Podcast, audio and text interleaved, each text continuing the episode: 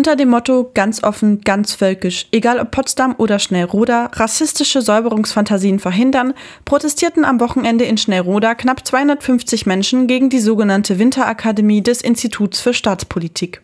Das Kollektiv IFS Dichtmachen, das zu den Protesten aufrief, zieht dabei eine klare Verbindung vom Geheimtreffen mit AfD-Abgeordneten in Potsdam bis zum Institut ins sachsen-anhaltinische Kaff sei es personell oder ideologisch durch Konzepte wie das der sogenannten Remigration.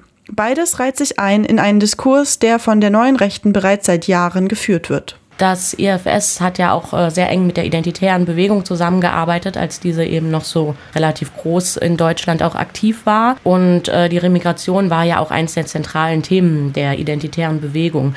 Wie du jetzt schon gesagt hast, dass äh, Martin Sellner letztes Jahr darüber referiert hat, ist ja ein ganz typisches Thema tatsächlich der identitären Bewegung, diese Remigration, dass so Kulturen sind alle irgendwie akzeptiert, aber bitte da wo sie auch herkommen und eben nicht in Deutschland. Und auch Caroline Sommerfeld, die ebenfalls äh, eine Identitäre ist und auch schon im IFS äh, Referentin war, hat 2018 bereits äh, in der Zeitschrift Sezession die Frage gestellt, bin ich völkisch? Und ihre Antwort darauf war ein klares Ja. Und auch da gab es eben schon diesen Unterschied zwischen Volksdeutschen, Abstammungsdeutschen und Passdeutschen. Das heißt, hier findet man eigentlich fünf Jahre vor diesem Geheimtreffen schon ganz offen das Bekenntnis dazu, dass man eben rassistisch definierte Fremde hat, dass man Leute hat, die man hier eben nicht haben will, die man abschieben möchte, was ja auch in diese Remigrations- Thematik eben geht. Und das sind eben Sachen, die wir auch schon seit, wir machen jetzt ungefähr seit sechs Jahren äh, Protest in Schnellroda gegen das Institut für Staatspolitik. Und gerade in den Anfangsjahren war die identitäre Bewegung dort auch äh, sehr stark vertreten unter den Besucherinnen. Und seitdem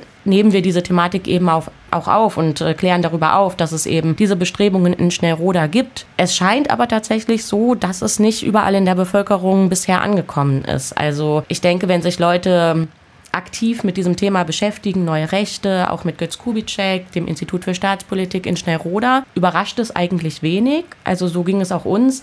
Es hat mich natürlich trotzdem schockiert, dieses Treffen, aber es war jetzt nicht überraschend, weil das halt Inhalte sind, die in Schnellroda schon seit geraumer Zeit propagiert werden. Für die normale Bevölkerung, die sich anscheinend nicht so mit dem Thema beschäftigt, schien es aber doch sehr schockierend zu sein und offenbar was Neues, was eben dazu geführt hat, dass eben sehr viele Leute jetzt auch im Zuge dieser Demonstration gegen rechts auf die Straße gegangen sind. Wir haben das in Schnellroda ebenfalls gemerkt, weil schon im Vorfeld des Protestes eben auch viele auf uns zugekommen sind und gesagt haben, Mensch, das ist ja total wichtig, da was zu machen. Was wir natürlich genauso sehen, worüber wir uns auch gefreut haben, aber es hat uns natürlich trotzdem ja auch ähm, überrascht zurückgelassen, weil es ja im Endeffekt dieselben Inhalte sind, die eben schon seit Jahren in Schnellroda propagiert werden. Ein erklärtes Ziel Ziel der neuen Rechten, im Sinne der kulturellen Hegemonie die Grenzen des Sagbaren nach rechts zu verschieben und so rechte Parolen wieder salonfähig zu machen.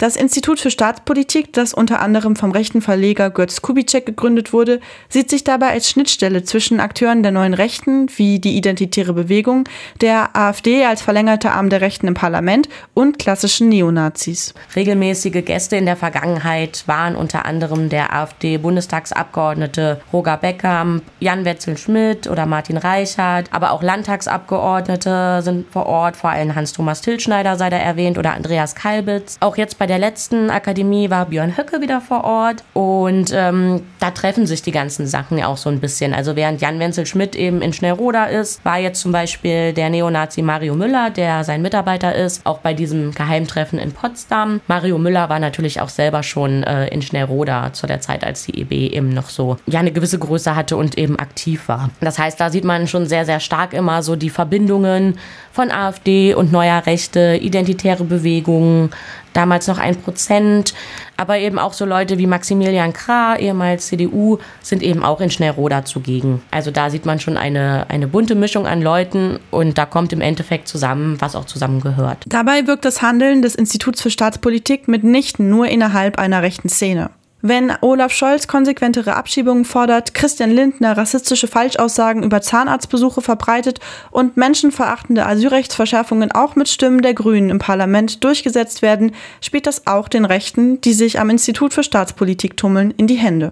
Wenn man natürlich beim äh, Institut für Staatspolitik eben diese Remigrationspläne hat, dieses, dass man eben Menschen abschieben will, dass man Kulturen nicht vermischt haben will, sondern das eben mit der Festung Europa auch abgrenzen will, dann ist es natürlich umso frustrierender, wenn man dann sieht, dass die aktuelle Parteipolitik eben auch in diese Richtung geht und sagt, äh, wir müssen abschieben, wir müssen sichere Herkunftsländer bestimmen. Und das ist natürlich ganz, ganz bitter. Also, dass da tatsächlich, wie Martin Sellner es ja auch schon gesagt hat, irgendwie in die Mitte der Gesellschaft vorgehen, den Diskurs verschieben. Ich denke, das sieht man schon ganz klar. Und es ist jetzt natürlich auch schwierig, wenn jetzt zum Beispiel solche Parteien wie die SPD, die eben auch maßgeblich dazu beitragen, dass es solche äh, Gesetzesverschärfungen gibt, jetzt eben im Zuge des Wahlkampfs ganz groß gegen rechts sind. Antifaschismus sollte mehr sein als Wahlkampf. Aktuell scheint immer mehr Menschen das Ausmaß der erstarkenden Rechten und ihren Netzwerken klar zu werden.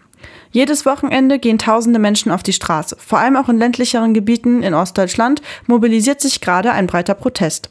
Damit dieser aber nicht einfach nur verhallt, muss die Tragweite und Normalisierung rechter Narrative innerhalb der Mehrheitsgesellschaft konsequent aufgezeigt und bekämpft werden, so das Kollektiv IFS dicht machen. Es ist natürlich schön, dass man jetzt so diese, diese Dynamik hat, auch nach dem Korrektivartikel, dass eben viele Leute aufstehen und sich gegen rechts engagieren. Aber ich denke, da gehört halt doch mehr zu, als auf eine Demo zu gehen, sondern eben auch im Alltag solidarisch mit anderen Menschen zu sein, sich schützend vor Geflüchtete zu stellen und eben auch im Alltag äh, gegen solche rassistischen Dinge vorzugehen.